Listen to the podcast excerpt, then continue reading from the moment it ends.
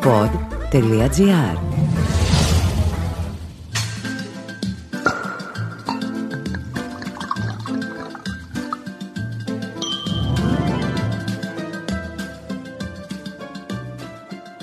Είναι το μεθυστικό podcast «Ίνος ο Αγαπητός» με τον εινολόγο Δημήτρη Χατζηνικολάου. Ξεκινάμε σήμερα ένα μεθυστικό ταξίδι στον χώρο και τον χρόνο διασχίζοντας νοερά τις υνοπνευματικές διαδρομές 30 αιώνων που είναι γεμάτες από τις σοφές και φιλοσοφικές συζητήσεις των διάσημων συμποσίων της αρχαιότητας. Είναι αλήθεια ότι ο Ίνος ανέκαθεν φλέρταρε τόσο με το δημιουργικό πνεύμα του Απόλλωνα όσο και με την αχαλήνοτη εφροσύνη του Διόνυσου. Πάλευε δηλαδή μονίμως με τα πάθη, τη λογική και τα συναισθήματα των ανθρώπων καταλήγοντας στο ελληνικό μέτρο της σωστής του χρήσης το οποίο παραμένει μέχρι σήμερα διαχρονικό και αξεπέραστο. Αν και στην Κρήτη λάτρευαν τον Δία, την Αθηνά στο Ιωστεφές του Περικλή, τον Απόλλωνα στους Δελφούς και τη Δήμητρα στην Ελευσίνα, Εν τούτης, ο Διόνυσος ήταν ο δημοφιλέστερος θεός των προγόνων μας. Δεν υπήρχε δηλαδή γωνιά της ελληνικής γης χωρίς κάποιο ιερό αφιερωμένο στον πρόσχαρο γιο του Δία και της Εμέλης. Δεν είναι τυχαίο μάλιστα ότι παρόλο που τα παλικάρια θυσίαζαν στο όνομα του Θεού Άρη, οι έγκυες γυναίκες στην Άρτεμη, οι φιλοκερδείς στον Ερμή και οι απατημένες σύζυγοι στην Ήρα στον Θεό Διόνυσο τελικά εξομολογούταν τις αμαρτίες τους. Και ως γνωστό αμαρτία εξομολογουμένη πάβει πλέον να είναι αμαρτία. Δεν υπάρχει επίσης καμία αμφιβολία ότι οι χρυσοί κανόνες όπως το περίφημο μηδέν άγαν ή το αυθεντικό παν μέτρων άριστον γαλούχησαν εκατοντάδες γενιές Ελλήνων στην ιστορία αυτού του τόπου. Ο ίνος ανέκαθεν ήταν ένα δημοφιλές λαϊκό ποτό που επιτελούσε και υψηλό κοινωνικό έργο δίνοντας προτεραιότητα στην ευθυμία, την συντροφικότητα και την καλή παρέα. Ωστόσο το ανήσυχο πνεύμα του διονυσιακού μυστικισμού δεν δίσταζε κατά καιρούς να παραβιάσει τους καθιερωμένους αυτούς κανόνες αναζητώντας ουσιαστικά την υπέρβαση από την γήινη καθημερινότητα. Μη φαντάζεστε λοιπόν ότι οι αρχαίοι Έλληνες ήταν τόσο συντηρητικοί στα διάσημα συμπόσια τους ή έπιναν μόνο ένα ή δύο ποτηράκια με το φαγητό τους για να πάνε κάτω τα φαρμάκια της ζωής.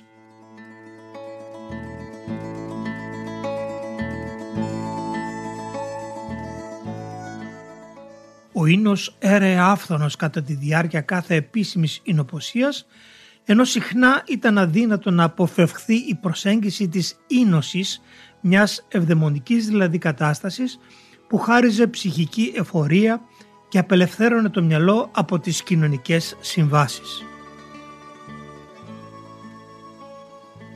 Εξάλλου ο Έλληνας στην προσπάθειά του να βιώσει διάφορες υπερφυσικές καταστάσεις επικαλείται συχνά την βοήθεια μιας ανώτερης δύναμης, κάποιας δηλαδή θεϊκής παρουσίας στη ζωή του. Πράγματι ζούσε σε μια κοινωνία ινότευκτη, όπως έλεγε ο Χρήστος ο Ζουράρης, δηλαδή κτισμένη και θεμελιωμένη επί του ίνου, όπου τα πάντα συνδεόταν με αυτόν. Η διατροφή, η υγεία, η θρησκεία, η εκπαίδευση, η πνευματικότητα, η κοινωνικότητα, οι σχέσεις, η ποίηση, το θέατρο, η φιλοσοφία και σύσσωμος ο μεσογειακός πολιτισμός της.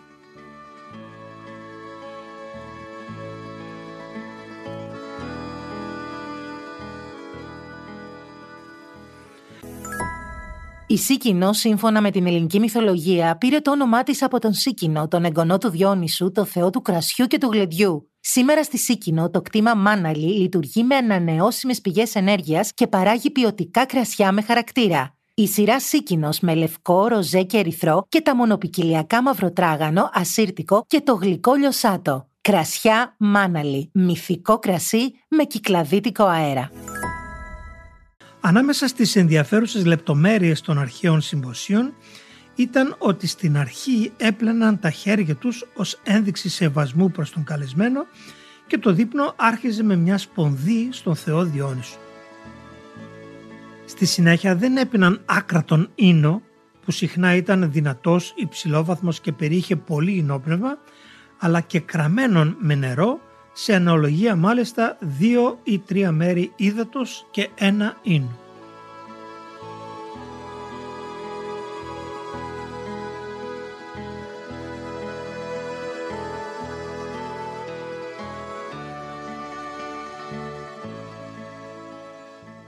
Σήμερα πολλά πράγματα έχουν αλλάξει.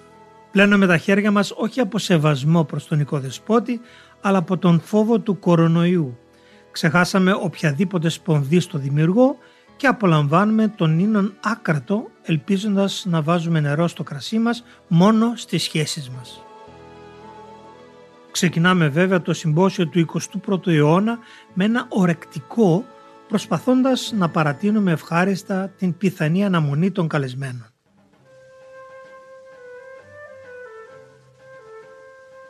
Πρόκειται δηλαδή για την φιλοσοφημένη στιγμή του απεριτίφ που παλιά λεγόταν μεζές. Η ετυμολογία αυτής της λέξης προέρχεται από τη λατινική απερίρ που σημαίνει ανοίγω αφού το καλωσόρισμα με ένα ποτήρι στο χέρι σκοπό έχει να ανοίξει την όρεξη. Αυτός είναι και ο λόγος που μας αναγκάζει να δώσουμε έμφαση στην επιλογή του. Έτσι κυκλοφορούν διάφορα κρασιά που μπορούν να ξυπνήσουν πολύ ομαλά τους γευστικούς θύλακες της γλώσσας ενώ δυστυχώς δεν λείπουν κάποια ακόμη σκληρά αλκοολούχα ποτά που τους αναισθητοποιούν βία και απότομα. Έτσι το πρώτο βήμα προετοιμασίας για κάθε πετυχημένο γεύμα δεν πρέπει να είναι μετέωρο αλλά αντιθέτως συνειδητά επιλεγμένο δημιουργώντας μια διακριτική πρόκληση, κάτι σαν μια υπόσχεση για αυτό που πρόκειται να ακολουθήσει. Με αυτόν τον τρόπο οι ευαίσθητοι νευρώνες του ουρανίσκου συμμετέχουν αργά και σταθερά στο πολυπόθητο γευστικό κρεσέντο, ενώ ρυθμίζεται πολύ ομαλά και η ροή των σιαλογόνων αδένων, ώστε να μην αφιδατωθεί ή ξεραθεί το στόμα. Και λέγοντας κρεσέντο θα μπορούσαμε να φανταστούμε ένα μουσικό κομμάτι όπως για παράδειγμα το μπολερό του Ραβέλ στο οποίο συμμετέχουν συνεχώς περισσότερα όργανα.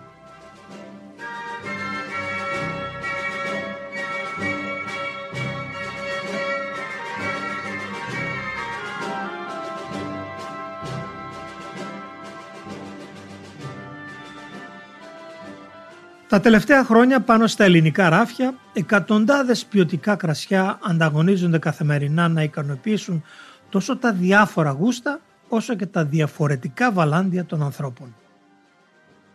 Μοιάζουν επίσης και με τα διαφορετικά ρούχα που φοράμε για κάθε περίσταση, τα οποία είτε παραμένουν κλασικά και διαχρονικά υπεράνω κάθε τάσης, είτε ακολουθούν τη μόδα κάθε εποχής. Έτσι οι επιλογές στην πασαρέλα των αισθήσεων ξεκινούν από τα τίμια κρασιά του εκάστοτε ηνικού πρέτα πορτέ και φτάνουν μέχρι τα μεγάλα κρασιά της εφάνταστης haute couture. Ποιος είναι όμως ο ενδεδειγμένος τύπος του κρασιού απεριτίφ; Προφανώς είναι τα ελαφριά ξηρά λευκά ή ροζέ κρασιά που σερβίρονται συνήθως δροσερά και είναι ικανά να μας προετοιμάσουν υνοπνευματικά είναι αυτά που οφείλουν την φρεσκάδα τους στην οξύτητα που περιέχουν σε αντίθεση με τα πιο δυνατά ερυθρά που πρέπει να τα αποφεύγουμε στην αρχή επειδή είναι πλουσιότερα σε αλκοόλ και περιέχουν και αυτές τις φυτικές ουσίες τις λεγόμενες τανίνες που στεγνώνουν το στόμα. Σε αυτή την κατηγορία των απεριτίβ συναντούμε λοιπόν εκλεκτά κρασιά από αθήρι, ροδίτη, μοσχάτο, ρίσλινγκ και σοβινιόν μπλαν ενώ στην περίπτωση αναζήτησης κάποιας υπέρμετρης φρεσκάδας μπορούμε να επιστρατεύσουμε τις δροσερές φυσαλίδες ενός αφρόδους κρασιού, μιας εκλεκτής σαμπάνιας, ενός ιταλικού προσέκο και όχι μόνο.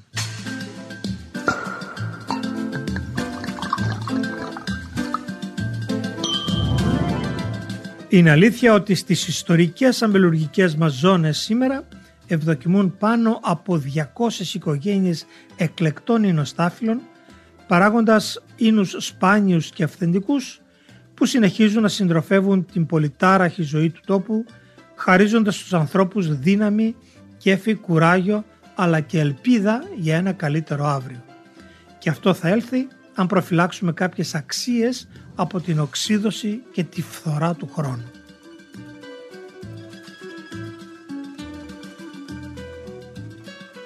Ακούσατε το podcast «Ίνος ο Αγαπητός» με τον εινολόγο και γευσιγνώστη Δημήτρη Χατζηνικολάου από το pod.gr. Αναζητήστε τα podcast που σας ενδιαφέρουν στο pod.gr, Spotify, Apple Podcasts, Google Podcasts και σε όποια άλλη εφαρμογή ακούτε podcast από το κινητό σας.